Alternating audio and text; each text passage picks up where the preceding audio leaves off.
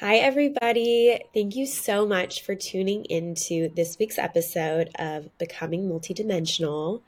I am so excited. I know I say this every week, but I am really, really, really excited about this episode because we are going to be covering something that is so central to my being. It really is the pulse of who I am. So, and it's changed my life. So, I'm hoping that this you know, resonates and helps whoever it is meant to. Um, by the way, this is Eliza and Christine.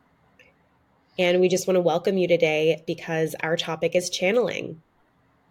Yes, we're talking about channeling today. And just so you know, we are all so lucky to be having this conversation with Eliza. Eliza, for those of you who don't know, is like a world renowned, international, very successful channeler of spirit. She is. She's she's flatly brilliant.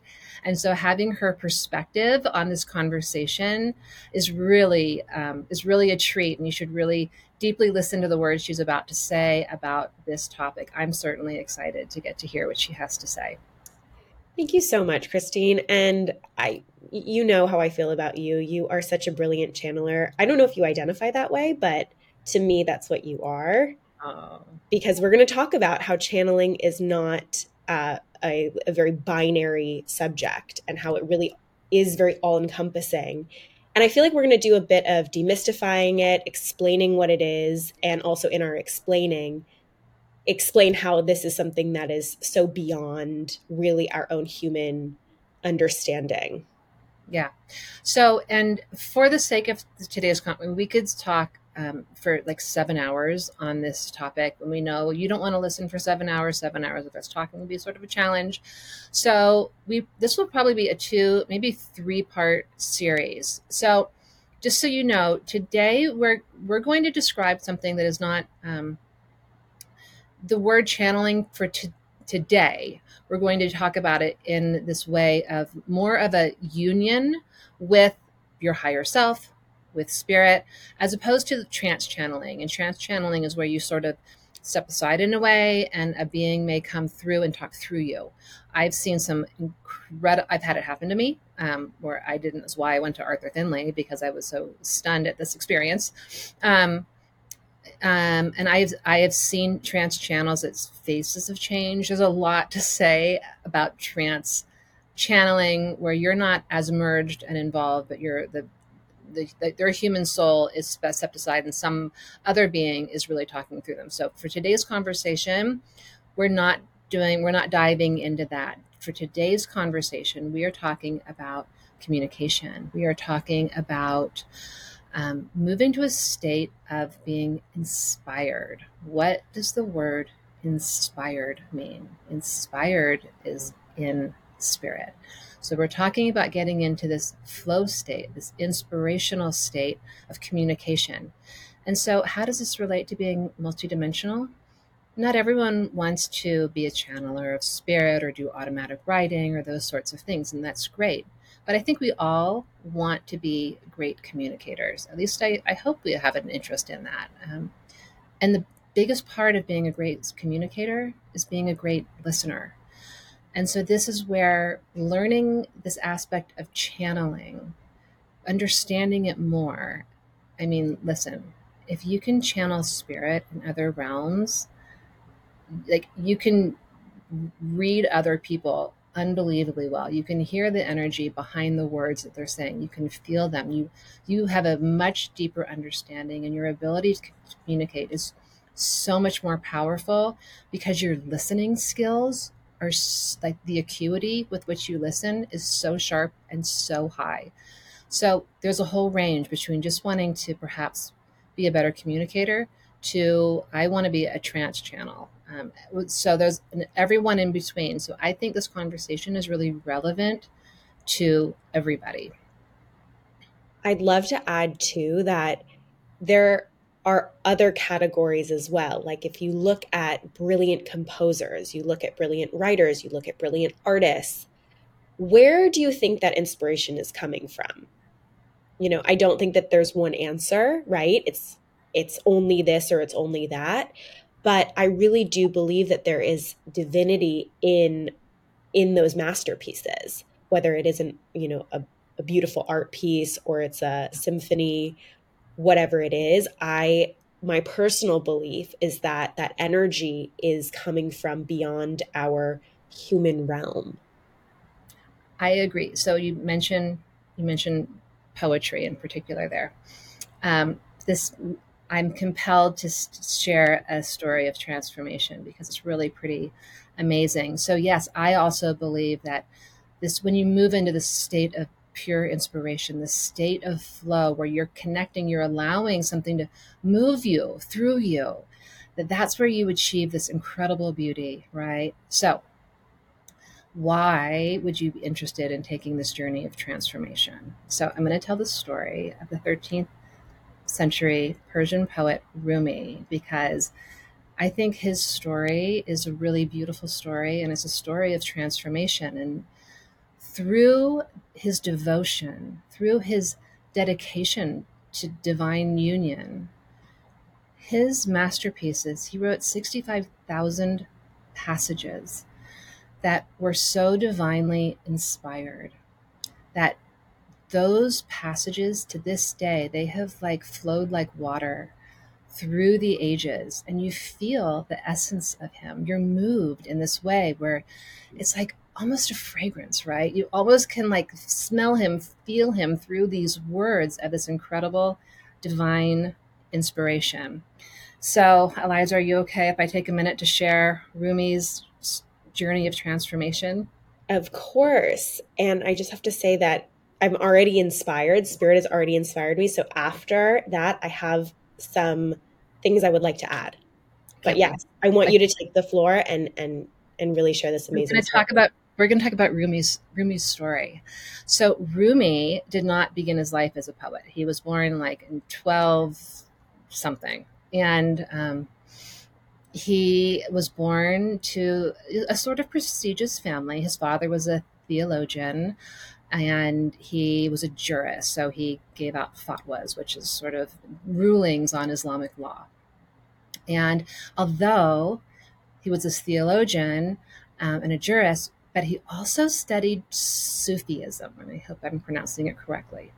Um, and that's the mystical aspect of Islam. So Rumi had an understanding. It was in that this mystical arts were in his house. So I'm not sure if his father died or retired, or Rumi ends up taking his father's place, and he becomes uh, the jurist, giving out fatwas, and he um, is like a preacher. He's and he's reading from religious texts, right? So and he's essentially becomes this 13th century influencer, right? So he's at this celebrity status. Everyone loves him. He goes and he reads from his books. Like hordes of people come and gather around him. And after a while, he has this realization of wait, celebrity, this is sort of a trap I, I'm not doing what I'm supposed to be doing. I am out here preaching. I'm reading these words from these books. I'm reading to people about escaping from the shell of our human confines. I'm reading about having this divine union with God. And I'm speaking the words, but I'm not feeling it, right? I'm I think he probably had a little bit of imposter syndrome, quite honestly, right? So he was feeling very dissatisfied with what he was doing and with his life, and he wanted to sort of leave this celebrity behind. And I'm a firm teacher. I'm a firm believer that when the student is ready, the teacher appears. So Rumi is ripe for a mentor, right? And in comes this scruffy, like vagabond rebel in a robe named Shams. And Shams is this like very free thinking mystic he travels from town to town and he doesn't want followers, he doesn't want gifts. He's really a much lower status than Rumi. People didn't really love the friendship that they developed. Um, but he was even given the nickname Bird because he would just bounce around. And he and Rumi met, and there was this, like this like collision of of this quest that each were so uh, devoted to wanting to understand this divine union with God. So Shams is 22 years older than Rumi. And they start working together. And Shams begins to give Rumi these challenges. I mean, even so much where he tells Rumi that he wants him to walk through town carrying a jug of wine. Well, wine is illegal in Islam, and Rumi had been a jurist giving out these fatwas. So for Rumi to walk through town with a jug of wine was him he, he asked him to do this. He's like show me how liberated you are. He was trying to liberate rumi from the confines of his mind. Show me how liberated you are by walking through town being willing to give up your good name. Can you do that? Are how liberated are you? Now i don't know if rumi i don't there was a story of him challenging that. I don't know exactly if it happened or not. Um, and then he would be talking to rumi and he would say to rumi um, and Rumi would answer him with passages from from verses from you know from texts, and he said, "Stop! I don't, I don't, I want to hear your words. I don't want to hear you reading to me from passages. What do you have to say?" And so this two year experience of this devotion and Rumi um, being willing to transform, being willing to dissolve the confines in his own mind led to him, I think, really achieving this state of divine union and letting this incredible beauty pour through him that we still appreciate today, that we're still moved by today. Um, and he called Shams, they only had a two year friendship. He called Shams um, his doorway to the sun. And some of the practices that that Shams gave to Rumi to help him do this was one, um, it was a practice called sama. And sama is the practice of deep listening. And that's what we're talking about today. We're talking about this really deep form of listening. And so he learned how to listen deeply. And if you ever read Rumi's poetry or much of it, he calls for something called kamush. And kamush is in Persian, it tran- or Farsi, it translates to silence. So you, you hear him ask for silence because he said anything worth saying comes from the silence. So I think this idea of this practice of sama to be able to not just speak the ramblings of our mind, but to be able to hear into the silence, to be able to hear into someone's energy, to be able to hear into the energy what they're saying to us despite the words that they're saying is a really powerful practice. And you just might surprise yourself by letting this incredible beauty also pour through you. So that's the story of Rumi and his transformation that anyone is capable of if you if you want to transform and liberate yourself in those same ways? Oh my gosh. A couple key things that pop out at me as you're sharing this beautiful and really impactful story that I could spend probably hours just sitting with. Well, the first thing that I love is that you talked about the sun and in before Christine and I get on, we say a little prayer and we just kind of connect in our energies and I closed my eyes before we got on this recording, and Spirit showed me the sun and was telling me mm. to connect into the energy of the sun. So I just love that little synchronicity there. That. The next thing that comes up for me while I hear that is the concept of attachment, because attachment is something that I would say can really hinder someone's experience of channeling very clearly, mm-hmm. because channeling really clearly requires a state of neutrality, which is not something that really as humans we're practiced in or have, you know, a great sort of ability for, at mm-hmm. least in my personal experience. Mm-hmm. So that was really the work that I had to do coming from a state of really being an extremist into what I would say is much more neutral. I still have a long way to go, but in that state of neutrality when you're not attached to an outcome you're not you're not holding on to something you're not really pushing your own ego or your own will or your own desire over the flow state. And what i call the flow state is really our soul's path that our soul has already laid out for us. That is like the easy path the path that flows but it's not always the path that we think that we should be on. So rumi clearly had to do this this inner work. And I believe that that is a beautiful example for all of us. I also wanted to share, just because this to me is just like a duh about channeling and a, a ch- an amazing channeler who to me is also just the most incredible rock star ever. And that, of course, is Stevie Nicks. Because yes. her song Rhiannon, she wrote, well, she really channeled because she didn't know about the goddess Rhiannon and the history around the goddess Rhiannon. But people don't know that. They think she had studied the goddess and therefore she was inspired to write this song. That's not actually the case. Um, so I think, you know, Stevie's lyrics to me are timeless and have encapsulated who I desire to be as a person and as a human. And I really believe that she's a fantastic channeler. And I have a lot of stories from my own life, from my family's lives about channeling, but I don't want to monop- monopolize the conversation. So I'm going to turn it back to Christine. Okay. I have to say this because I love you so much. Stevie, if this somehow makes its way into your on your computer know that we love you and eliza you have changed her life so if you ever want to come on and talk about your channeling i can't tell you how thrilled we'd be so you have an open invite stevie come on anytime oh my gosh i would literally transition to the spirit world that would be it you'd be like i'm out i would be like, peace out. I've, I've now accomplished everything that I want to in my life. done. That's, that's, that's it. That's all I need to do. so, okay, so let's talk a little bit about um, the history of channeling because what we're describing is nothing new. It goes all the way back to the oracle at Delphi, right? So, her history is filled with symbols and texts all about this enlightenment and awakening and channeling to some degree. So, it's hard to talk about channeling without a little bit talking about your third eye. Your third eye, the seat of your inner vision. Well, this third eye, directly behind your third eye, at the geometric center of your brain, is this little gland called the pineal gland. It's about the size of a grain of rice.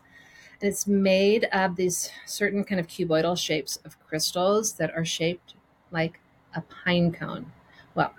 Throughout history, pine cones are known as a symbol of enlightenment. We can go back to a little history of the pine cone and why it's so significant and so sacred. Um, well, first of all, pine pine cones come from conifer trees, which are the most like, ancient trees we have. They are pine cones are the precursor to the flower. Um, so they're really, really old. They're the Fibonacci sequence. They have a, there's a lot to just the pine cone. But if you look back in ancient texts, the ancient Assyrians, so like 700 something, have texts all over their temple walls. There's one with these four winged gods holding pine cones. Then fast forward a little bit, we'll go to ancient Egypt. The staff of Osiris has two serpents winding its way up the staff, heading towards a pine cone. We can look at Kundalini in the, the Indian traditions two serpents held at the base of your spine that eventually, when the right conditions arise within you, um, Eliza may have a story to share today or another day about that. Um, that they wind up and they hit your third eye, then activates all of your chakras. You can look at Catholicism. Literally, the center of the Vatican has a giant pine cone, the papal tiara is like based on a pine cone. So these pine cones have been, as a symbol of enlightenment, have been shown throughout history. So what? Oh, even the word pineal in the Bible, literally, like the translation is face of God. So this is this pineal gland, this pine cone shape, is is all we could talk even like a whole podcast on the pineal gland and the and the third eye. But that's just a little background of how we've had this map through the ages talking about the importance, right, for all of these cultures to have carved them into the wall, to have written about them, all of these things that they've done. There's something really meaningful there. So I look back at what were they trying to tell us? What what are the clues? What are the symbols that are being communicated and they weren't there for themselves. They were they put those things on the wall for us, for the people that came after them. So this pineal gland, this is where the light comes in. So the light comes into our eyes, the light hits our pineal gland, and it sends messages throughout our body for our circadian rhythm. It produces melatonin, which is why sunlight in your eyes is really important. We'll talk more about things you can do for your pineal gland, but for the sake of not having too long of a podcast today, we probably won't go too deep in the woods on it today, but we will. Um, so, having this clear vision, your third eye being open and clear, so that you're able to receive and transmit clear and accurate information is a really helpful piece when it comes to channeling. Because if there's a lot of chaos and discord you, that you're not going to see the world clearly if you're not seeing the world clearly you're not able to pick up on information that is really coming from this more harmonious it's like state of highest wisdom. So working on clearing your field in that way is is, is very helpful. So eliza do you want to share um, a little bit about your thoughts on that, maybe your Kundalini story? Yeah. Well, first, I have a funny story about channeling and the pineal gland because I, going back, I don't even remember what year it was, but within the last three years, I was living in New York City and I was really deep with spirit, which is kind of like, you know, if you called me up, that's pretty much always. But I remember I was really deep with spirit and they were telling me to stop drinking coffee for a time and if you know me, you know that I love coffee more than anything. It's like my one vice in life. You know, I'm down to give up anything else, but just not coffee. I just really love the taste. I could and yeah, and they were like, "Okay, you you need to give up coffee." And I was like, "Why? Why am I doing this?" Blah blah blah blah blah. Um, they led me. The the spirit energy was leading me into doing some research. Turns out one of the things that can affect your pineal gland is coffee. Fun fact. So spirit was telling me this and then I I love to play detective and kind of do my own yeah. research. So I quit coffee for like 2 weeks. It was horrible. I was like, there you go, spirit. I tried. I did it. Now I'm back to my so now I have to overcome that horrible thought that you just said because we're, we're going to we're going to dispel that because I can't have that in my field or because I love it and I can't imagine that it's like hurting my my pineal gland. I know. Well, listen, if if my work is a testament to like maybe it's hurting, but you know, it's not hurting that much. Obviously. So you're still drinking coffee. Okay. I'm still drinking coffee. That kind of coffee is really, really, really good for you. We'll, we'll, we'll talk about that later. We're just gonna yeah. we're gonna we're gonna leave it there because I can't give up coffee. Um, but I do have a little story about um, Kundalini energy yes. because I had never heard of Kundalini awakenings or anything, you know, prior to actually having one. Mm-hmm. So I literally had never heard of one. And going back to 2020, which was a very groundbreaking year for all of us, yeah. I was yet again in a state of deep meditation, deep spiritual work, blah, blah, blah, blah, blah. And I was with someone um, thank God, because had I not been with someone who knew what a Kundalini awakening was, or um, could really like coach me through it, I don't know what would have happened. But um, I was in a deep state of meditation, and all of these strange things started happening in my body. Honestly, it was like a very out of body experience. So I don't, rem- I remember it, and then I also don't. Like I remember being um, on my balcony because it, I was like overheated. And I remember like laying down and feeling my spine activate and like it was just wild. And thankfully, the person that I was with uh, was very calm and said, You're having a Kundalini awakening right now. I know you don't know what it is, but it's going to be okay. So I had this very transformative experience. And I just remember it felt like intense, but amazing. I think, because again, this was such an out of body experience. I can't even, like, you're so in your body at the time, but now I almost see it from like a bird's eye view. But it really makes sense to talking about the activation into the pineal gland because after that experience, my whole life changed. And my work changed. ask you, like, what you had this very transformative, powerful, like you knew like something big just happened. I don't know exactly what it was, but like I just had a bomb dropped on me. Like something really big happened. So what happened to you after? Well, it also felt like a really intense healing, which was kind of interesting because I don't know if other people have had that experience. But for me, it, it weirdly felt like an activation and a healing. And I remember just my spine like coming up and it was just wild my neck like it was the whole it was a whole physical experience. And like i said i just felt very it felt very out of my control. That was something. I also like there was zero doubt in my mind that i was you know ha- like putting this experience on myself. Like i i'm sure that would be a question right? Like how do you know that it wasn't just you you know doing this? And i would say one i never heard of a kundalini awakening Two, I literally felt like I didn't have control of my body, but it felt very powerful and it felt very intense and it felt very healing. After that experience, I it was weird. It was like a lot of fear had left my system. So I felt a lot more connected into my quantum self. I was less afraid, even with doing the channeling work. And I have stories about really like intense trance channeling and I, there was a mm-hmm. lot of fear that I was working through at that time. So it really helped with that. It helped in my personal life. Like it really changed my personal life and my work. I mean, my work completely ramped up. I feel like my discernment was better, which we're going to talk about discernment in channeling because that's one of the big things that I would share with anyone who's going on a journey of really enhancing their own listening and their own channeling abilities is being able to discern the energies that you're picking up on.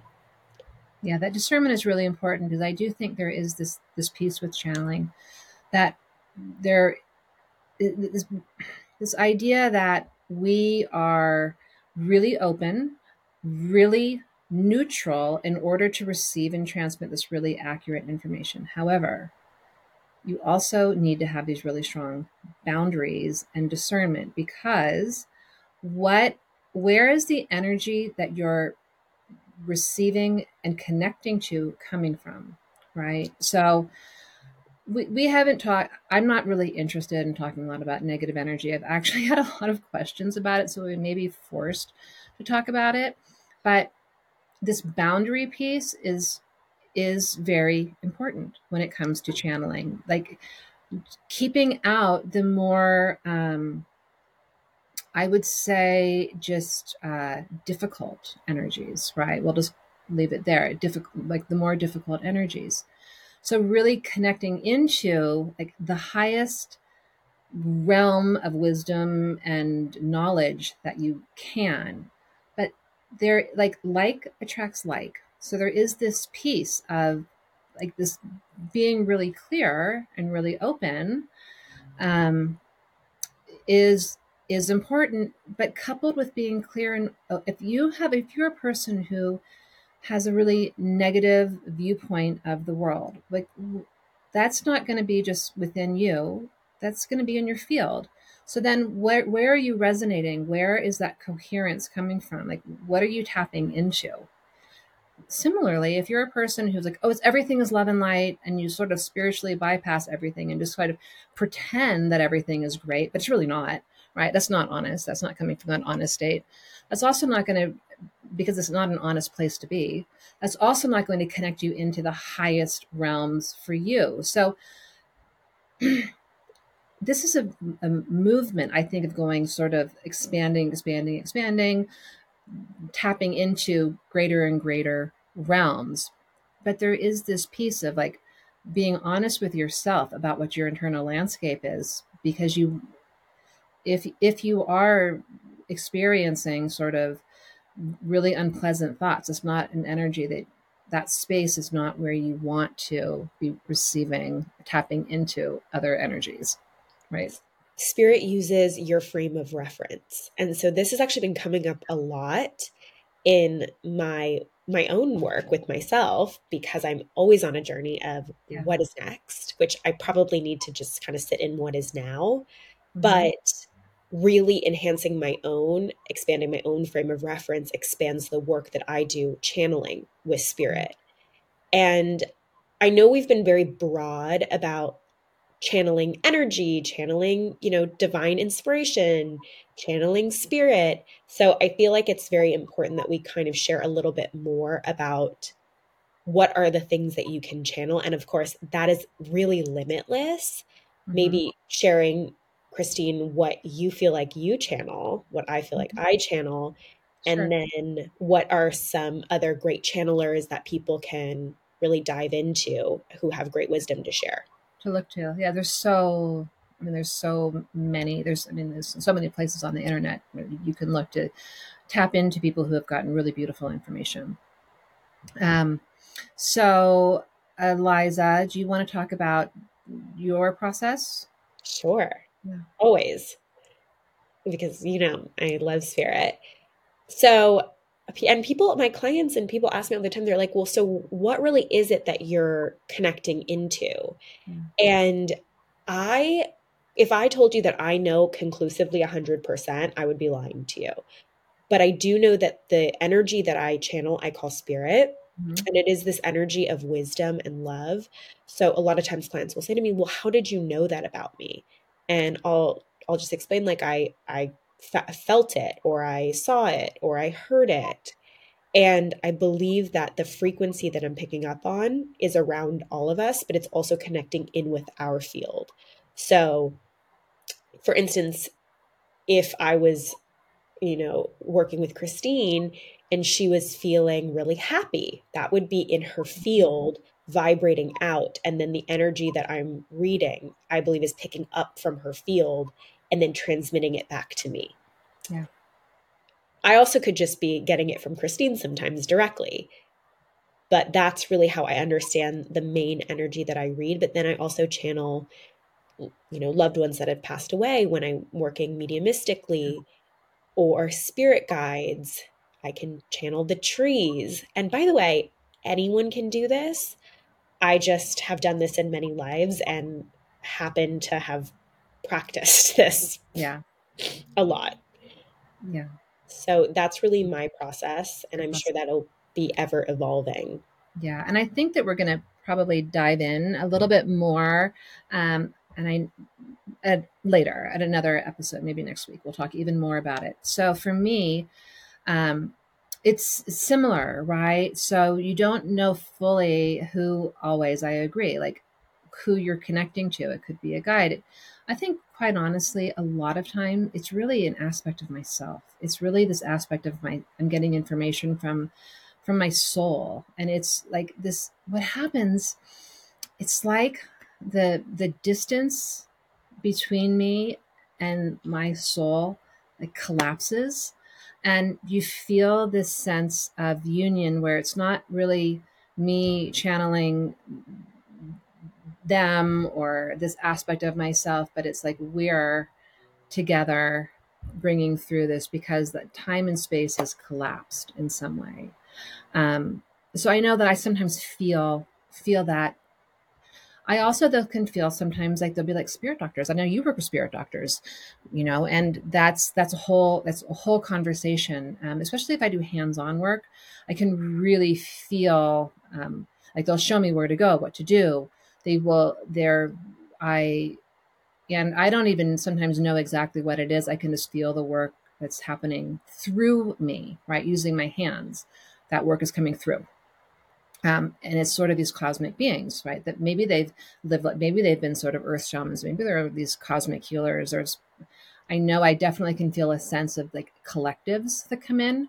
And that's a really interesting energy when you like abraham um, esther hicks channels Abraham, which is a collective of energy, right? So you can sort of begin to feel the difference like, oh, this is a collective. And they may give themselves a name like, you know. Um, I love, by the way, sorry to interject. I just, I love when those collective councils and frequencies and groups come because it is totally, you can feel the like, plur, the plural of yes. the energy.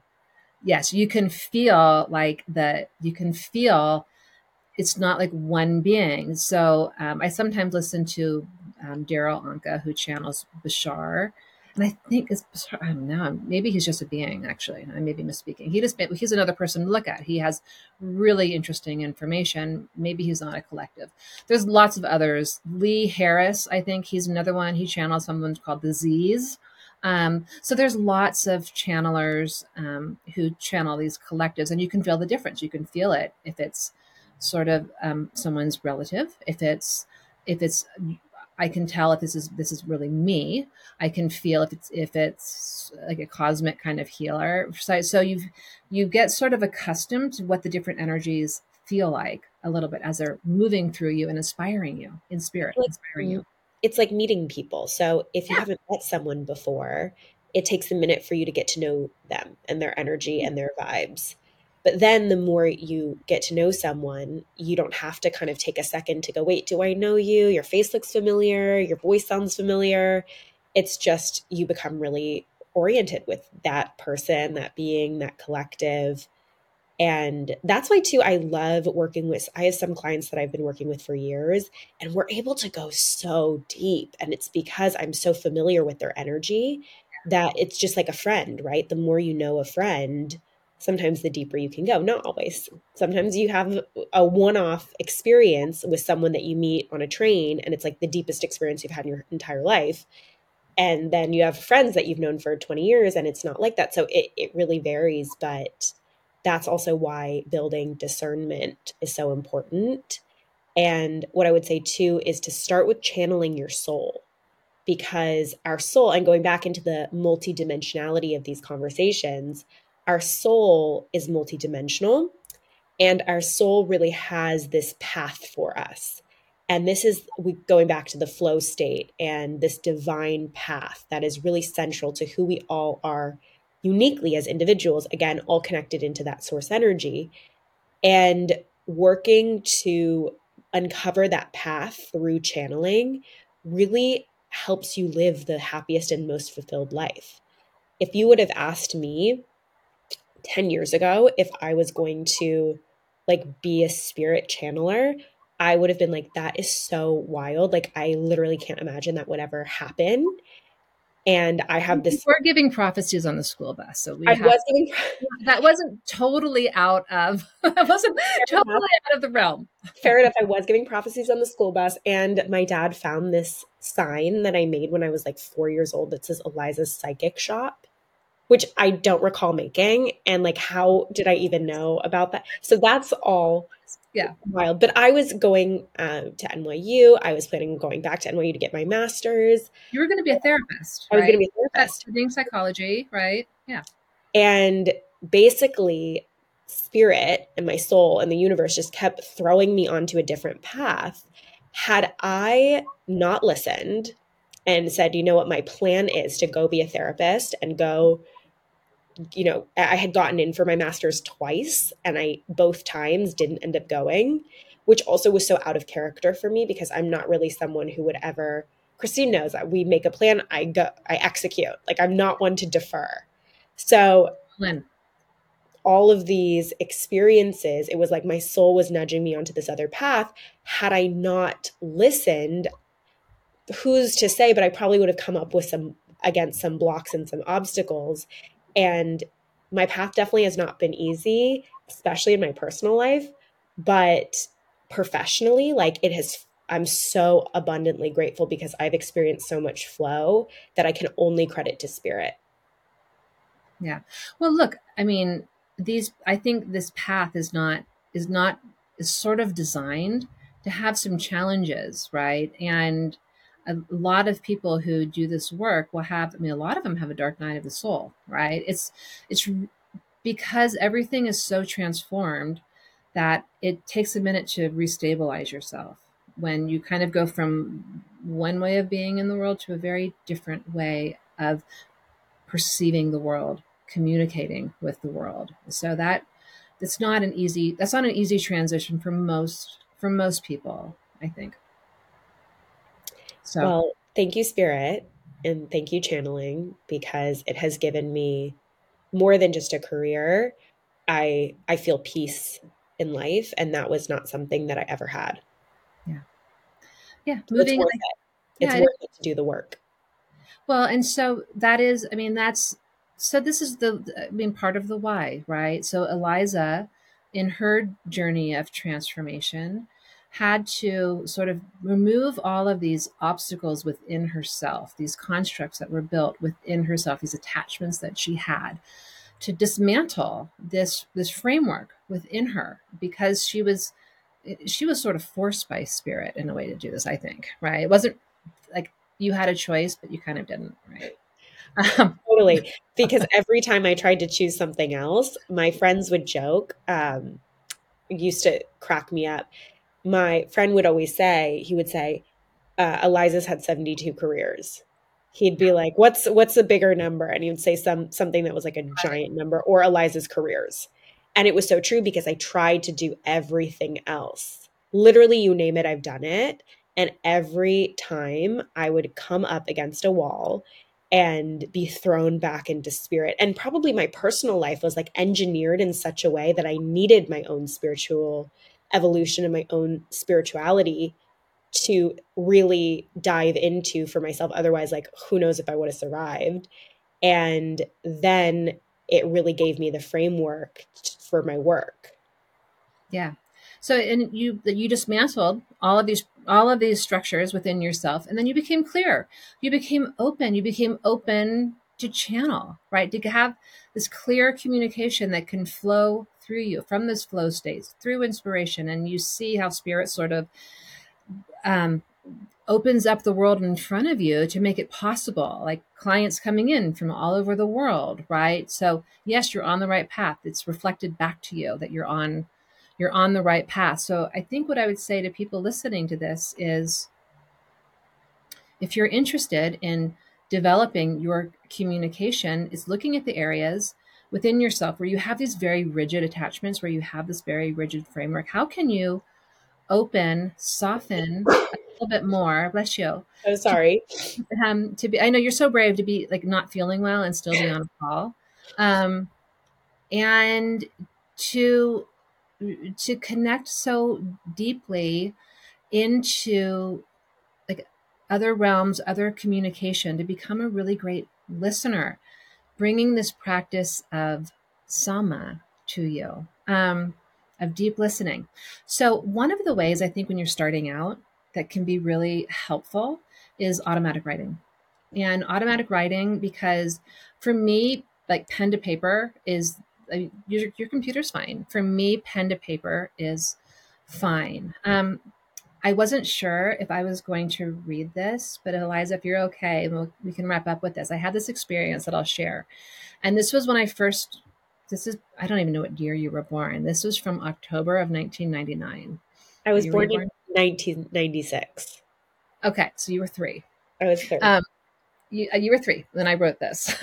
so I'm so excited. This is like the biggest treat ever. Are you kidding me? Okay, so this is what happened. I, my husband and I went um, to Machu Picchu to hike Machu Picchu. There's a whole other story. Like there's a lot to talk about this particular trip to Machu Picchu. Eliza knows some of it. Yeah, but, some of the best stories ever happened in Machu Picchu. So, so um, I had been, you know, I was an anthropology major. I couldn't wait to go to Machu Picchu. I studied all about it. I like, I was so excited to go. So we go with our like best couple friends who like, I love so much. He at the time was studying to be a pediatrician. This guy, by the way, is so amazing. He graduated from USC with a, like a literature degree and went backpacking through Africa. And he was so moved by what he saw. He's like, "Oh, I want to help. What do these people need?" It's like, they need a doctor. I need to go back to school and be a doctor.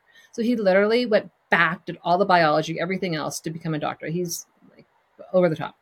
So we're getting ready to go to Peru and he's we have a meeting before we go and he sits me down. He's like, "Listen, we're going to go to Peru and there are a lot of kids on the street and you cannot give them food and you know, you can't give them money. And he said it hurts them because their parents will keep them out of school. He had done other research, like this is coming from love. He prepared himself. I mean, he had like a million school supplies. He had backpacks of supplies, clothes and supplies, right? So, and he's he's sat me down to say no money, like no food, like supplies and clothes. I'm like, okay, I'm like, all right, we're there. So we get there. And we're outside of the store and there are all of these kids and they are clearly hungry. And so I cannot help it. I'm like, I went in the store and I bought him food. He's like steam coming out of his he has good intentions, right? Because he doesn't he thinks it's ultimately going to hurt them. He's like, you're making yourself feel better with this. Like you're not really helping. I like and by the way, I, I don't disagree with him. I love him. It was like coming from love. But we had this clash. We had this moment of, but I can't want like I, I I can't, right? So we it was like the only sort of it wasn't even an argument, but it was the only disagreement in a way we've ever had. And so we go to bed. We get back, we go to bed. And I get in bed and I'm so bothered by the whole thing. And also, my body is like vibrating like crazy. Like I am like everything in my body is buzzing. I cannot sleep. And the, we're in Cusco. I'm getting ready to acclimate to go do this big hike. I'm like, oh my gosh, I can't like I have this huge hike ahead of me. I can't sleep. Like I'm my whole body is buzzing. I'm like aggravated about these kids laying in bed. Finally it's like crack of dawn. I'm like, oh my gosh, I'm just gonna get up. And I had like some paper and a pen. I'm like, I'm just gonna write. I'm just gonna see what flows through me. Like what like spirit, I'm I'm saying spirit, help me out here. Like I don't under like I I'm I'm bothered. I'm sort of upset. I, I need I need a little help here. I need a little guidance. And so this is the message from spirit that came through me on October 2nd of 1999. And by the way, this is pre-internet. This is pre like there's barely any spiritual books or anything like that. So some of the things that are that are um, written in here like sound more common, but at the time it was really an uncommon thing to to read myself. So this is what when I sat down to do this automatic writing, which anybody is capable of opening up to allow what's going to flow through you. This is the message from Spirit that flowed through. Good morning, Divine Spirit of Love. Thank you for reaching out to us this morning. We are excited to have you here in this mecca of spiritual energy. And yes, you did not sleep because every cell in your body could feel it. Take this opportunity to raise yourself to a higher level. The problems that you see are not what they seem. The greatest gift you can give is to be, in capital letters, love. You are correct in that we choose our own paths. Honor the divine light in all you see. This experience has the power to be transformative. Believe you are ready to walk through the door. There is nothing to fear. There is only love in all its mysterious disguises. Feel with your heart and not with your head, for that is where truth lies. There is beauty all around you. Revel in it. Reveal your true being you can shed the layers that no longer suit you, that no longer suit you. You do not need to look outside of yourself to achieve this. The power is within you. Choose your path and do not be afraid to walk it. It will lead you on a grand adventure. So, that is an example of automatic writing. You may have a moment where you feel upset you feel confused about how to move forward with something, you can sit down with pen to paper and see what comes through. You may just get your question answered by opening up to a higher power. Wow. Wow, wow, wow. I also just have to add that Christine automatic wrote backslash channeled backslash used her mediumistic abilities to channel a letter for me about two years ago at the Arthur Findlay College.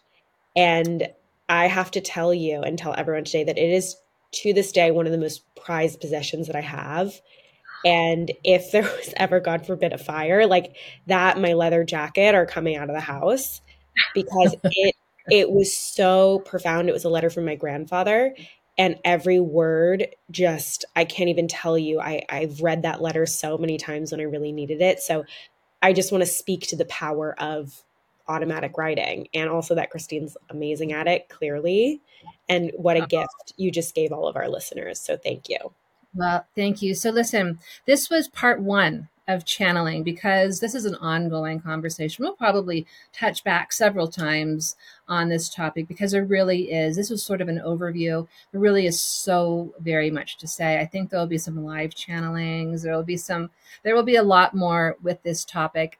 Um, and again, we are so excited to have you here. Um, I know some of our people who've subscribed and some of our listeners, and we're so, I can't even tell you, we feel your energy. We are so thrilled to have you here with us on this journey and building the energy um, around this discovery that we're on together. We're, we're like, we're the guides here, but this is this is a journey that we're all taking together. Absolutely. So I'll see you all next week. See you next week. Thanks for staying with us. Bye-bye. Bye.